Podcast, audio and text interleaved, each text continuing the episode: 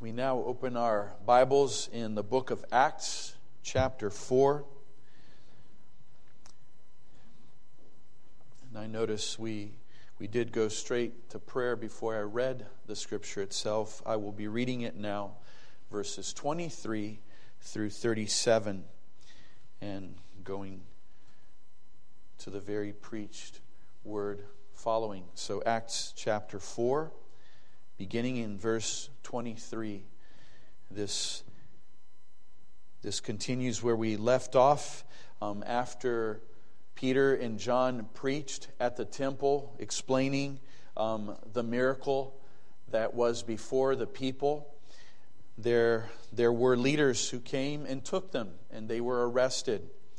And yet, after having been questioned and warned, they were let go free. And in verse 23, we see the response from there on. So, Acts 4, verse 23.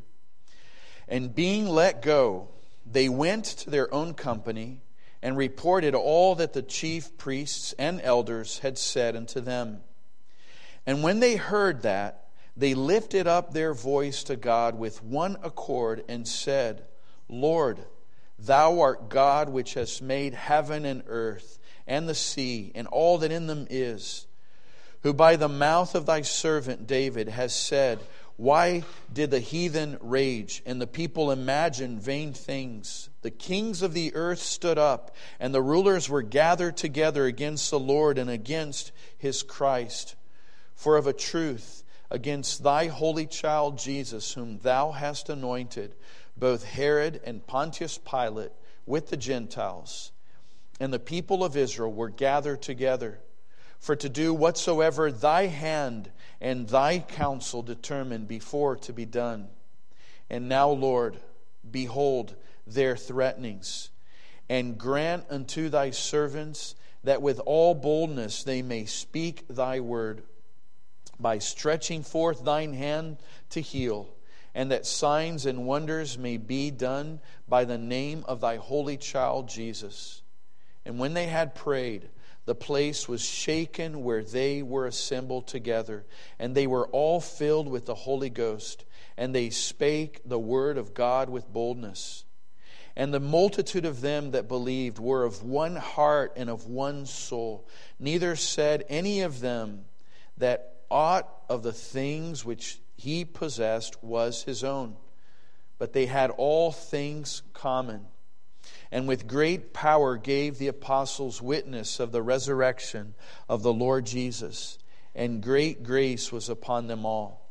Neither was there any among them that lacked, for as many as were possessors of lands or houses sold them, and brought the prices of the things that were sold, and laid them down at the apostles' feet and distribution was made unto every man according as he had need.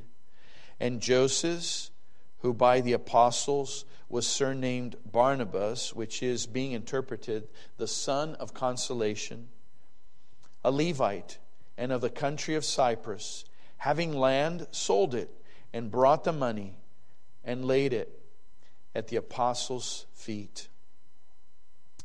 May God bless the reading and the preaching of his own word. And let me have, dear congregation, um, three, three thoughts by way of, inter, of introduction. We see here three things putting everything together, not, not just the passage that we read, but where it comes from. The miracle that was done, the sermon that was preached, the, the thousands that believed, it says um, that now the number grew to 5,000. In, in chapter 4, the beginning said that. And then the ensuing persecution, and now they're being received by the brethren, the prayer that they make, and this narrative about the love that they had. Looking at all of this together, we, we see that there are certain perils with preaching because we saw Peter's first message.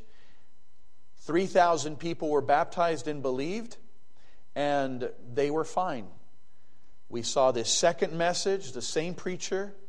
Now the number grows to 5,000, wonderful results, but they're not necessarily fine. They're, they're arrested. And it may be well received, a sermon. It may not be well received. It may go well for the preacher or for the church around about the preacher. It may not go well. And we, we learned this from the very beginnings of the church in the book of Acts.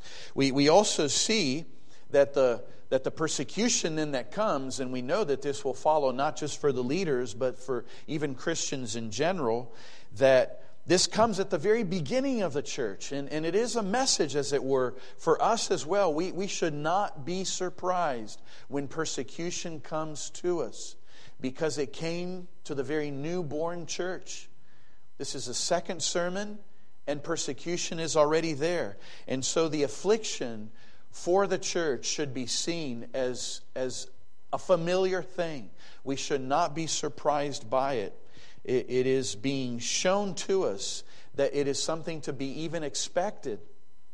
And then a third thought is that when we see that men persecute believers, these very ones who are the persecutors are actually pursuing God. There's this dynamic that is set forth because, yes, they were arrested, and as they go to the believers to pray, they are remembering Psalm 2, and they say in verse 26 The kings of the earth stood up, and the rulers were gathered together against the Lord and against his Christ. He, he is remembering that these very leaders who were now arresting them were the ones who arrested Christ they say in verse 27 For a truth against thy holy child Jesus, whom thou hast anointed, both Herod and Pontius Pilate with the Gentiles and the people of Israel were gathered together.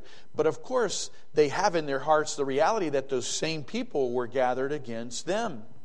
And the whole thought is that their anger against Christ continues. And this is both a great warning for those who are persecuting the church because when you persecute Christians, you are, in essence, persecuting Jesus. It is a great danger to be a persecutor of the church. God takes it very personally.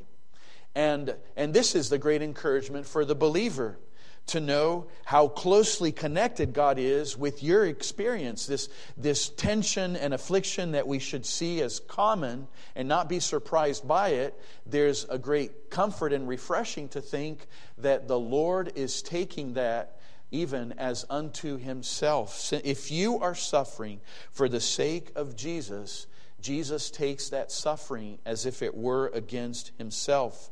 So, just as it is true what Jesus said in John 5 23, that he that honoreth not the Son honoreth not the Father, so we can say that those who do not honor the children of God, they are not honoring the Son nor the Father. And so Christians can take comfort in that. But then, um, well, actually, one more thought regarding all of this is we see God's protection in providence. Um, they were arrested. These were the same people who committed Christ to the cross. You can imagine what was going through Peter and John's heart, thinking, could this be it? Could it be that we're going to be crucified also? But they were let go. No scourges, no fines, that we know of, no, no added nights in the prison, but they were set free. And, and it really shows that even when men do their worst, they're doing it because God is giving them the freedom to do it. It is not because they have the power, in essence, to do it. These are the men who arrested and killed Christ, but they do not kill at this point Peter and John. Now, the great significance, if we put together what we've read now today, this prayer that they go and meet with God's people, and then this narrative of how they're living their lives, sharing out of their abundance with those in need, if we put all this together, what, what we have now is not only that we have here the first persecution that the church is under, but we have the reaction of the church to the first persecution.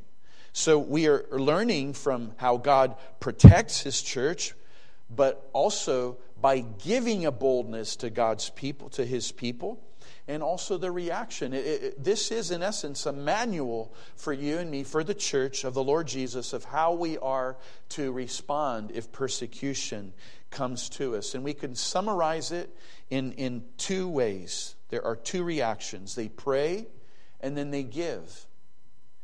And their prayer shows their faith, and their giving shows their love. And that's why we have these two points um, faith as dependence, and then love as giving, loving as giving. So, first of all, let's, let's look at faith and, and to see that it, it is here being, being described as a dependence. And first, let me connect prayer and dependence. The fact that they're praying is showing their dependence, and we can understand that this praying is out of their faith. So we can also connect faith and dependence. And the reason I'm doing this is I, I do believe it's helpful for us to understand faith with as many words as we can. We understand that faith is knowledge. You need to know what you are to believe. And then faith is this it is believing that, that Jesus did die for sinners. But then you have to also trust. And that is what you could say the heart of faith. And a good word to understand trust is the word dependence. Um, you, you look at this prayer, and there is one word that can express this prayer it is the word dependence. They, they, they go to God's people, and when they are with God's people, they go to their God together. And, and in their prayer, they are acknowledging God's sovereignty over everything. They're acknowledging that even, even the death of Christ and even their suffering, it, none of this is a mistake. None of this is an, is an error. In verse 28, it says, For to do whatsoever thy hand and thy counsel determined before to be done. So they're acknowledging that they serve a God whom they have all the freedom to depend upon because He is sovereign. And then, in depending upon this God, they say, Lord, behold their threatenings. Just look at what they have said. Listen to what they have said. Literally, look to what they have said. So it means, of course, to listen. And then they ask this this is their, their one request, in essence, to themselves Grant unto thy servants that with all boldness they may speak thy word. Allow there to be healings. Allow there to be signs and wonders that people may know who the Lord Jesus is. So they're, they're going to God for all of this, and this is their dependence. Um, they know they don't have to fear men. They were taught by Jesus whom they're supposed to fear. What, what comes to mind is Jesus' teaching in Luke 12, beginning in verse 4. I'll read a few verses. Jesus said this And I say unto you, my friends, be not afraid of them that kill the body, and after that have no more that they can do. But I will forewarn you whom ye shall fear. Fear him which after he hath killed hath power to cast into hell. Yea, I say unto you, fear him. Are not five sparrows sold for two farthings, and not one of them is forgotten before God? But even the very hairs of your head are all numbered. Fear not, therefore, ye are of more value than many sparrows. So God is saying, if you have anyone to fear, it is me. And as long as you trust me and fear me, you are well. I will protect you, I'll take care of you. So they knew they didn't have to fear those men. They knew they had to fear God, and so they prayed, and that was their dependence. Now, secondly, let, us look at dependence of faith. Just connecting, not just that their prayer showed their dependence, but let's now see that this dependence is showing their prayer. And, and for you too, if you, if you want to grow in your faith, well, you must grow in your dependence. Dependence on God. And um, dependence is to rely on, it is to depend upon, it, it is to trust. It helps when we think of the opposite of dependence. If if you do not have dependence on, on someone, we're thinking in a general sense, but of course, ultimately upon God, well, then you have autonomy. You have a self reliance. You have a self dependence. It is a self sufficiency.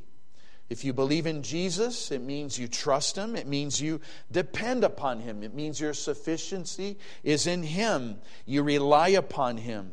You depend upon His holiness. You depend upon His love, His death, His resurrection, um, um, His ongoing prayers. The person who doesn't believe, it means that that person depends on himself. The unbeliever is declaring, I am self sufficient. I am self reliant. I do not need someone I depend upon. And here the word dependence also helps. We, we know the phrase that he is dependent upon a substance. It's almost as if if he or she did not have that substance, he would die. And, and that can be literal.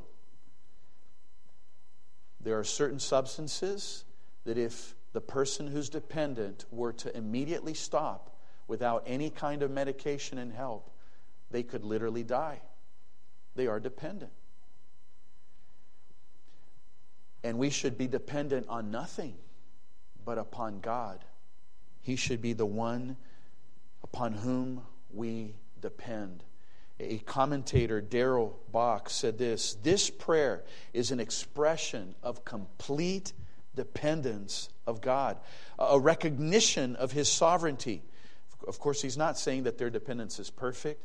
But, but this is what this prayer is showing. It's their dependence of God, a recognition of His sovereignty, a call for God's justice and oversight in the midst of opposition, for an enablement for mission, and for the working of His power to show that God is behind the preaching of the name of Jesus in healing and signs. And so this dependence is, is shown forth possibly um, mostly in one phrase in where we read that they were filled, in verse 31, filled with the Holy Ghost. You know, this being filled with the Holy Ghost is not just something that happens to you, but in God's Word, it is something that we're commanded to pursue or to do. Be not filled with wine, remember, but to be filled with the Holy Spirit. It's a command, it is to be kept in, it's when you keep in step with the Spirit. The way it can be explained on the side of what the believer is to do is that he yields to the Spirit, that he acknowledges that he needs the Spirit. It is this sense of dependence. And when you have this sense of dependence, you are, as it were, that, that empty vessel that the Lord fills with the Spirit because you're coming with a dependent heart. We don't have the power to fill ourselves, but we are commanded to come with this sense of dependence. And, and for all of this, we depend upon Him to help and to strengthen.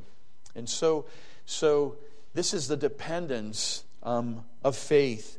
We can also see here the power of faith. When, when Christians have this faith that is very true, that is very strong because you sense your utter dependence. You come acknowledging, Lord, I do not have my method, I do not have my finances, I do not have my mechanisms to solve all these problems. I need Thee to help. And think, beloved, of the whole reality here. They, they came to God's people and the first thing they do is pray. They're not going to their books and thinking, okay, brothers, you know, we need to devise a method here. Persecution is going to happen. What are our decisions to go forth in this ministry? What can we decide? What can we think? Do we, do we need money? Do we need committees? Do we need planning? Nothing of the sort. They pray. That's their method. See, their method is dependence.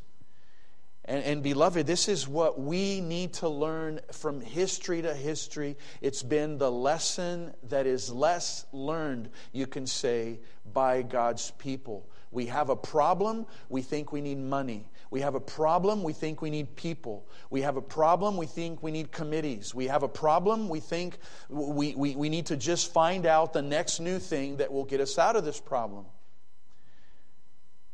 And it is never to say that God will not use certain methods and certain means. You know, to sit down with a friend over coffee and talk about Jesus, in a sense, that's a method. You're using the method of relationship. So there's nothing bad in methods when we understand right that we depend not on the method, we depend on the God of all sovereignty. And, and this is what the church is being used here to teach us. They depended. And then look at the power of this faith this faith that was truly connected to dependence, that was born out of dependence, was a powerful faith. We, we need to remind us of ourselves of this. Peter had not only been afraid of these men, he was afraid even of the servants of these men. Remember, it was before those people who are outside around that fire they were either the servants of the people in there or servants of the servants in there, somehow connected to those who were the leaders. Peter was scared even of them. It was once or twice or thrice removed from these very men, Peter could not say that he was a servant of Jesus. But this was Peter who was talking to these very people in verse 18. If we go back to chapter 4, 4, verse 18 says, And they called them and commanded them not to speak at all nor teach in the name of Jesus. So just think, Peter denied Jesus. But now look at Peter, verse 19. But Peter and John answered and said unto them, Whether it be right in the sight of God to hearken unto you more than unto God, judge ye. For we cannot but speak the things which we have seen and heard. And, and you see right here in verse 19, someone who took to heart what Jesus said Do not fear them who can only kill the body, fear me. And this is exactly what Peter is saying. You judge. Am I supposed to fear you or fear God? Am I supposed to obey you or to obey God? This is the power of true faith.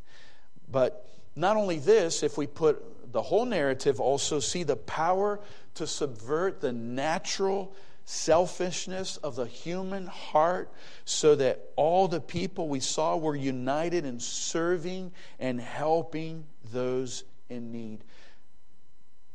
Beloved, we all know what this means.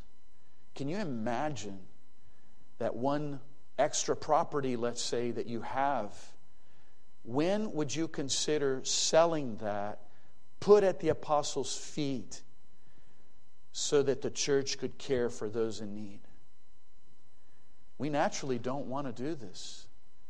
If you worked for 20 years to purchase that, now you're going to sell it and give it to the poor? It sounds like what Jesus taught that young man, isn't it? And follow me. Well, this is the heart of the church. This is the power of faith. Power to share the gospel with boldness. In, in verse 33, it's what they did. And with great power gave the apostles witness of the resurrection of the Lord Jesus, and great grace was upon them all. Beloved, this is all what true faith does. And we can speak also not just of the dependence of faith, the power of faith, we can speak of the unity of faith, because this is what we see also in, in the whole narrative. Um, as soon as they're let go, they go to their company. It's, it's precious how they put it. In, in verse 4, it says, And being let go, they went to their own company. They, they went to their family, they went to their group, the church. is called their own company. And what do they do? They lifted up their voice to God with one accord and said, So they're united in prayer. And now, not only are they united in prayer in verse 32, they're united in love because it says that they were of one heart and of one soul. And, and this, I believe, in a sense, captures the heartbeat of this whole passage. We see the church united in faith and united in love, one heart and one soul. That is to say, they were with one mind. they were united to care for the needs of one another. The church would not be where there's a poor person suffering and there's a church, a, a church goer, a Christian who is rich and fine and keeping it all to himself. We're, we're not going to exist this way. We're not going to see someone suffering and do nothing about it. We will care. That is the unity of faith. There's a togetherness. And we're going to see a little more about this togetherness, even about in, in, when we look at the love. But one more thing is to think of the message of faith. So we saw the dependence, the power, the unity, and thirdly, and fourthly, and lastly, in this first point, the message of faith. Um, the most important thing was not that they were giving um, food to people who need it. It was the message that they were giving that was better food. It was food unto eternity. And that's also in verse 33. And with great power gave the apostles witness of the resurrection of the Lord Jesus. We hear of an earthquake. There was a, there was a healing before all of this, and then this earthquake, and then we see this, amazing love in giving so much, and then we do see the power in that there, there will be more miracles that will happen.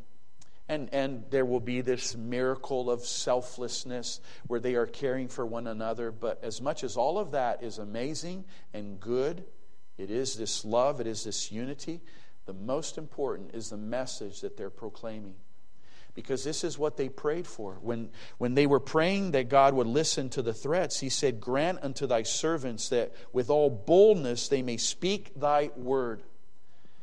The, the preaching of thy word is the main thing they wanted to make sure would happen. If they didn't have boldness, it wouldn't happen because now it was dangerous to do it. So they need courage to do it. And then when they even mention those signs and wonders, it's, it's just so that people will give attention to the word. It's not for the sake of the signs and wonders. That's the mistake that we also make. And their, their, their religions still today that do focus so much on the signs and the wonders, and the message is left to, to the side. The message of faith it's the resurrection of the Lord Jesus Christ. Now, boys and girls, it's, it's not because this is the only part or the most important part of the whole message. What, what's happening here is that it's, it's almost what you could say a figure of speech of sorts. The word, the word resurrection is being used as a part of the whole. The whole ministry of the Lord Jesus Christ, his life, his birth, his life, his suffering, his death, his resurrection, and then even his ascension into heaven, all of that is, of course, their message, but they're using the word resurrection as a, as a summary for all of this um, because it is, it is like a base word. The moment you speak of resurrection, you capture everything because the resurrection is of someone who lived and died. And the resurrection is of someone who's now alive and well. And the question arises where is he? Well, he ascended, he's on his throne in heaven. See, that word captures everything. And that is the message the message of faith. And that is the message that people are to believe. And when you believe, you are you have this faith that is dependent. You'll have this faith that will be powerful, that will bring unity. And, and I would say this is how it is. The more faith we have, the more united the church will be. The more faith we have, the more power the church will have. The more faith we have, the more dependent we will be. And the more faith we have, the more faithful we'll be to deliver the message. Because it's the message that people must believe. It is the message that we as Christians must depend upon more. And so, this about faith, but it leads us to the theme of love. Because as, as we see all this faith throughout the whole passage, not, not just in the prayer, but in the prayer and then in the loving and in the giving. But now let's talk about this loving and giving. We, we, we see love as giving. And, and first of all, let me speak of the giving nature of love. This, this is something that should really help us because we think of love in terms of affection, we think of it in terms of a feeling, because that's a dimension of love. Affection and emotions are part of what love is, but they're not the whole thing about love. And when we think of our world, the, the, the, secular world, that's all they think of love. They, they might think that when you give things, you're being charitable and you're being generous and you're being kind. And of course, they will say you're being loving. But they look at relationships and they easily say, I stopped loving, you stopped loving. Okay, let's break up. There's no love. As if the feeling is the deciding factor but they're not realizing that love is giving. And, and a, a, a, man who says, I don't love you anymore, is literally saying, I don't want to give to you anymore. And vice versa. A woman who would say, I'm sorry, I don't love you anymore, she's saying, I will not give my life to you anymore, my time, my, my attention, my affection. It is to stop giving when you stop loving. And that really helps us because we can see love in a very tangible way. Literally, you can think of a present and you give it to someone.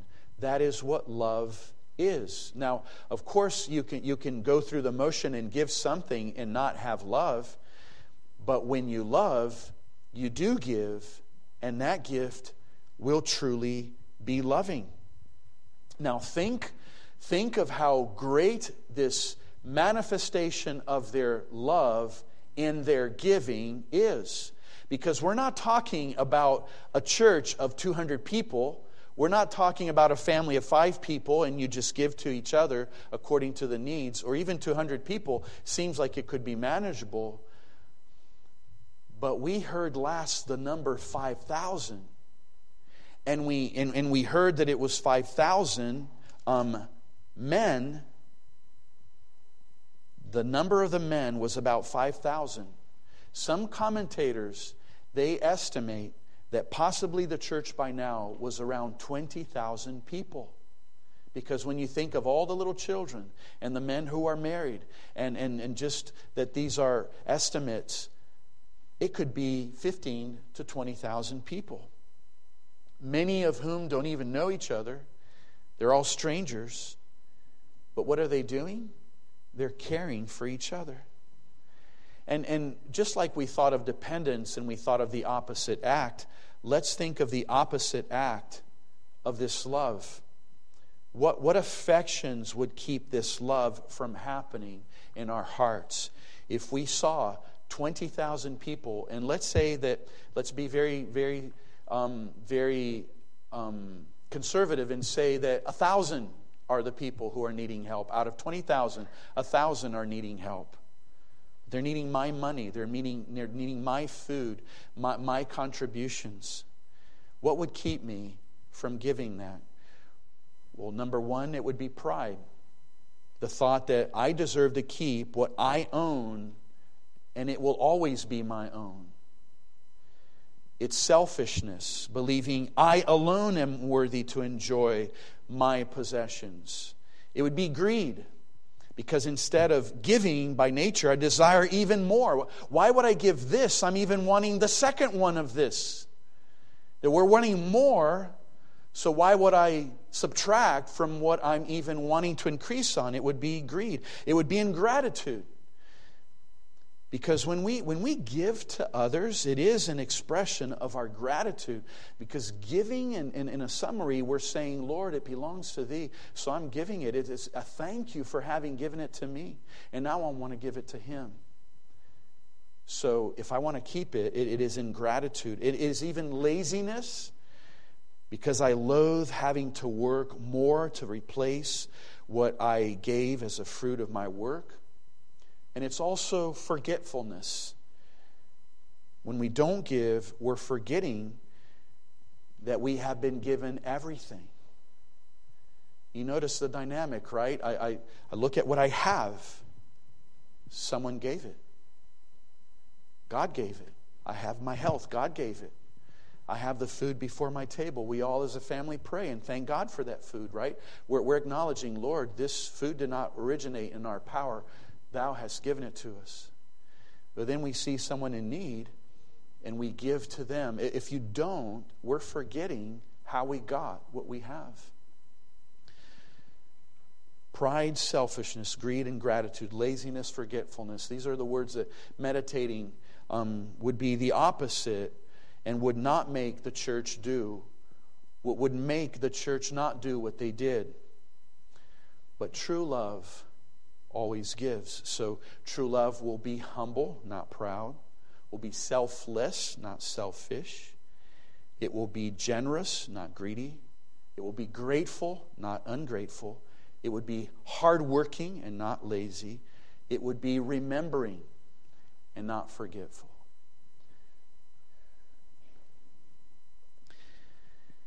The best example, and the supreme example, of course, that sets forth that love is giving is God Himself. In the most well known verse in the Bible, for God so loved the world that he gave. Immediately, you put those two together. His, his way to show love was by giving his own son. And when the Lord Jesus is on this earth in John 15, 13, he said, Greater love hath no man than this, that a man lay down his life for his friends. Um, so if you have love, you give a certain gift if you want to show the greatest love, you give your whole life because then there's nothing else to be given. And that's exactly what Jesus said. There's greater love hath no man than this. See, no one can give a, a greater love than to lay down his life. That's the greatest sacrifice of giving. And that's what Jesus said, John 15, 13. And, and it set forth this love as giving. And, and this is what we see. The church is, is so big now in numbers, and they see people who are needy, and their hearts are hurting. And so they do what they can, and they sell what they have and put it at the apostles' feet, and they take the leadership to distribute all of these goods. Paul, uh, Luke is not dealing here with the problems yet. They're, they will come. The very next chapter will show that not all the believers were, were humble and selfless and generous. The next chapter will point to a husband and a wife who, who saw a, an opportunity here to gain recognition, to look like they were humble and selfish and generous, selfless and generous, etc. You can imagine how many more were those who said, Oh, I don't want to give. And, and then they felt that they were being selfish, wanting to keep it, and ended up not. They could have sold something but didn't.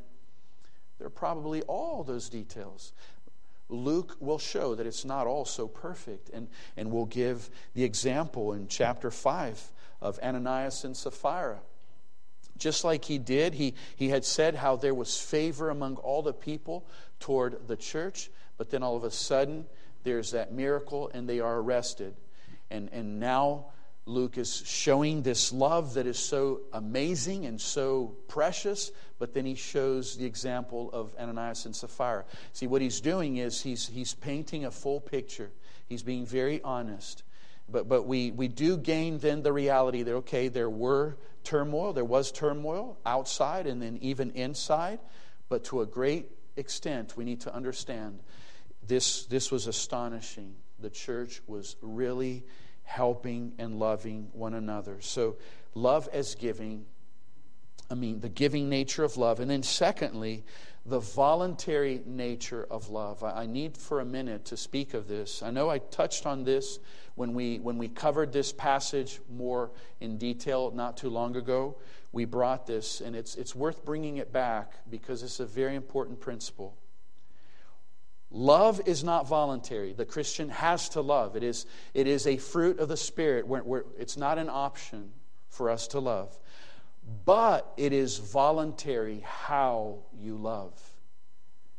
And what I mean is, is in regards directly with the text. The apostles never instituted an order that those who had extra properties were supposed to sell and give.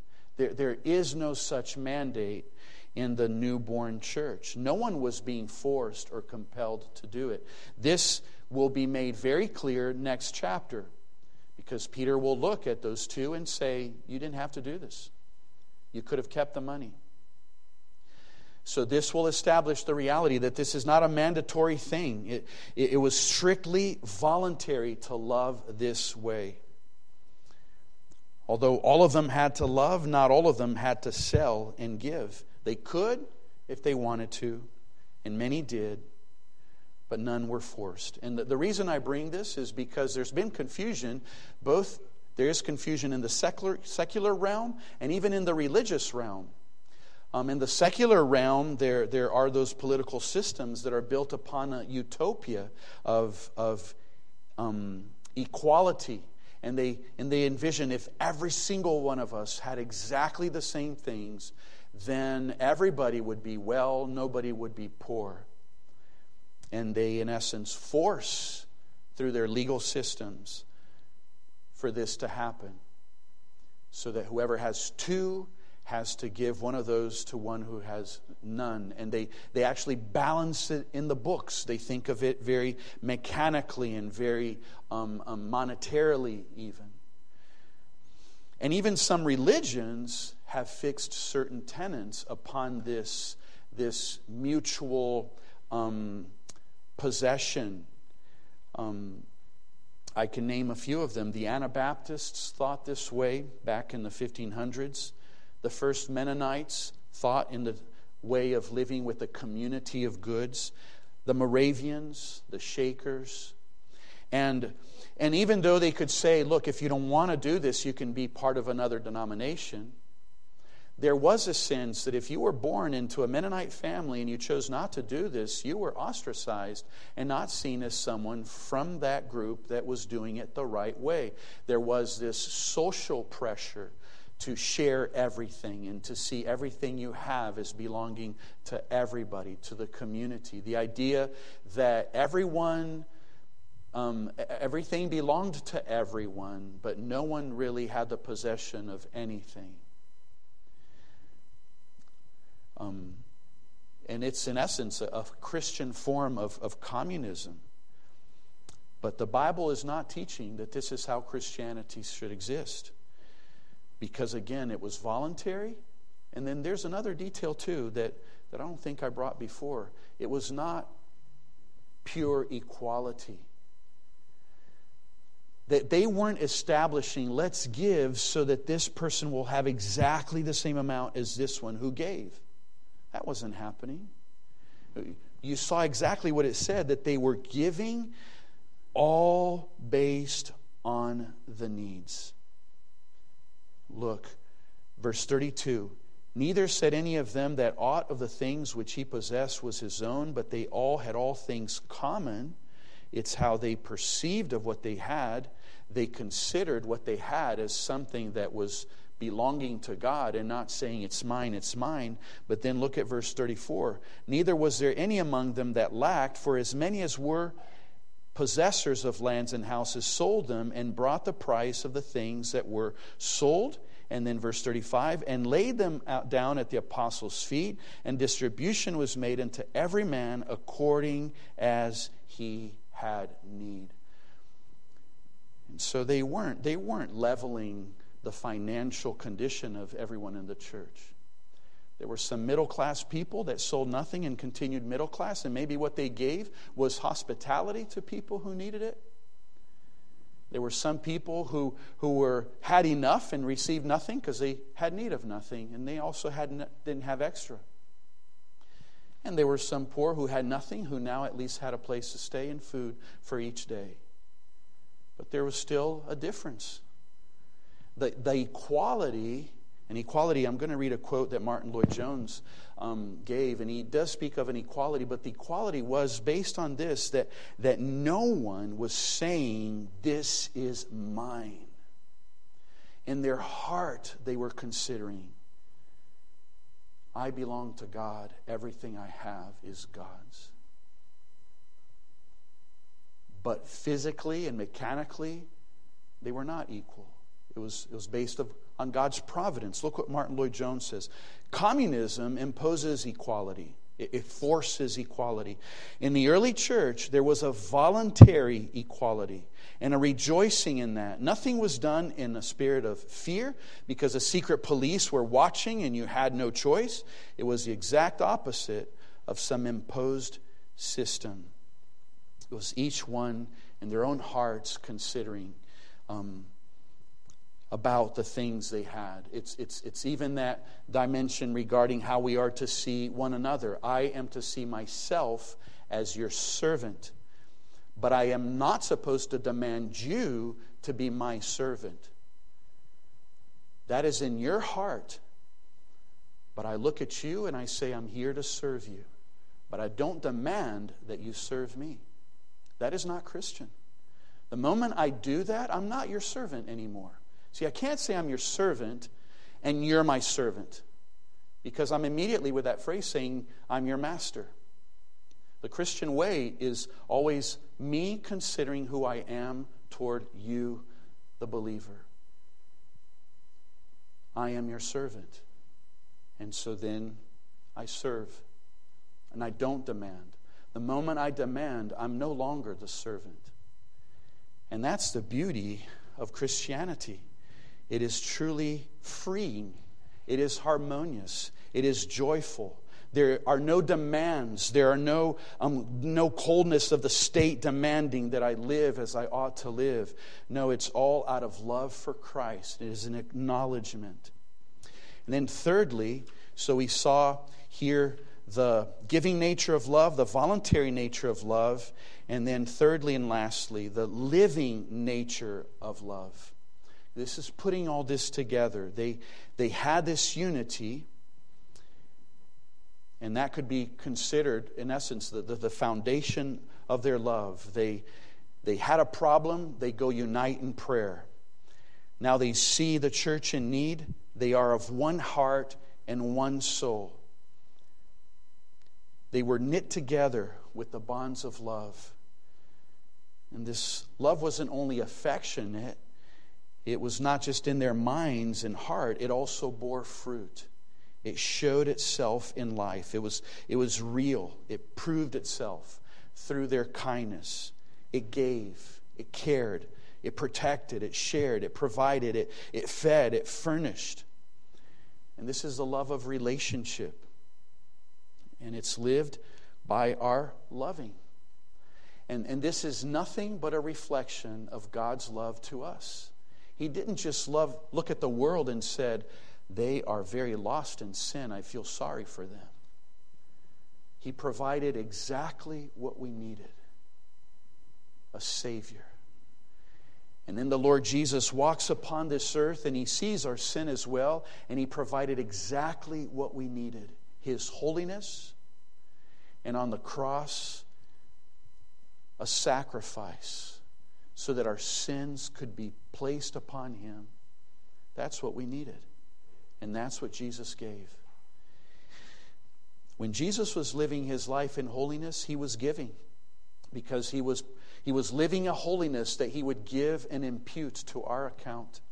And when he died on the cross, he was giving his, his body as a sacrifice for sin. His soul was being made an offering for sin. The Father was giving him, the Son was giving himself. And we could say this too uh, it wasn't the Father forcing the Son to give himself, it was the Son willing to give himself, even in love of the Father and in love of the people that the Father gave to him.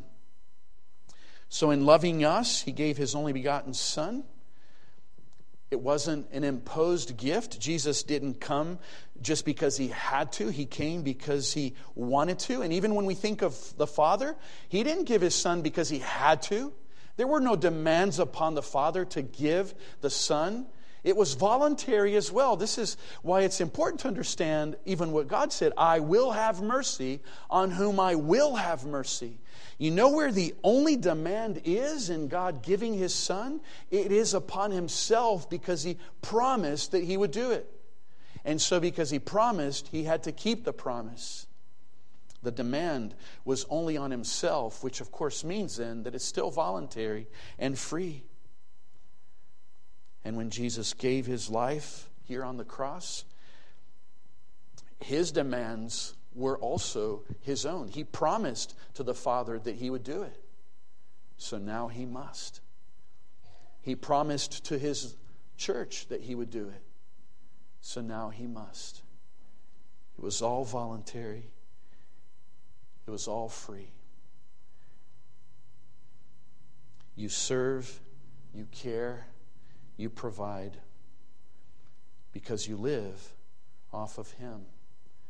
See, if you're a true believer, you will have the strength to love this way because you will always remember this is how you were loved. And out of that love, you will have the strength to love as well. And we'll be able to be the church that glorifies God. If, if there is one thing that is not right in the Christian walk, and, and you could use this to evaluate your own heart. If you're living as a Christian because of a sense of duty, something is wrong. It cannot be duty alone. Duty will be there, of course, because it's obedience. But you must do it out of a willing heart, because that means you understand that what you're doing is loving. You are simply loving God back. The God who loved you, you are being grateful to for all the love that He loved you.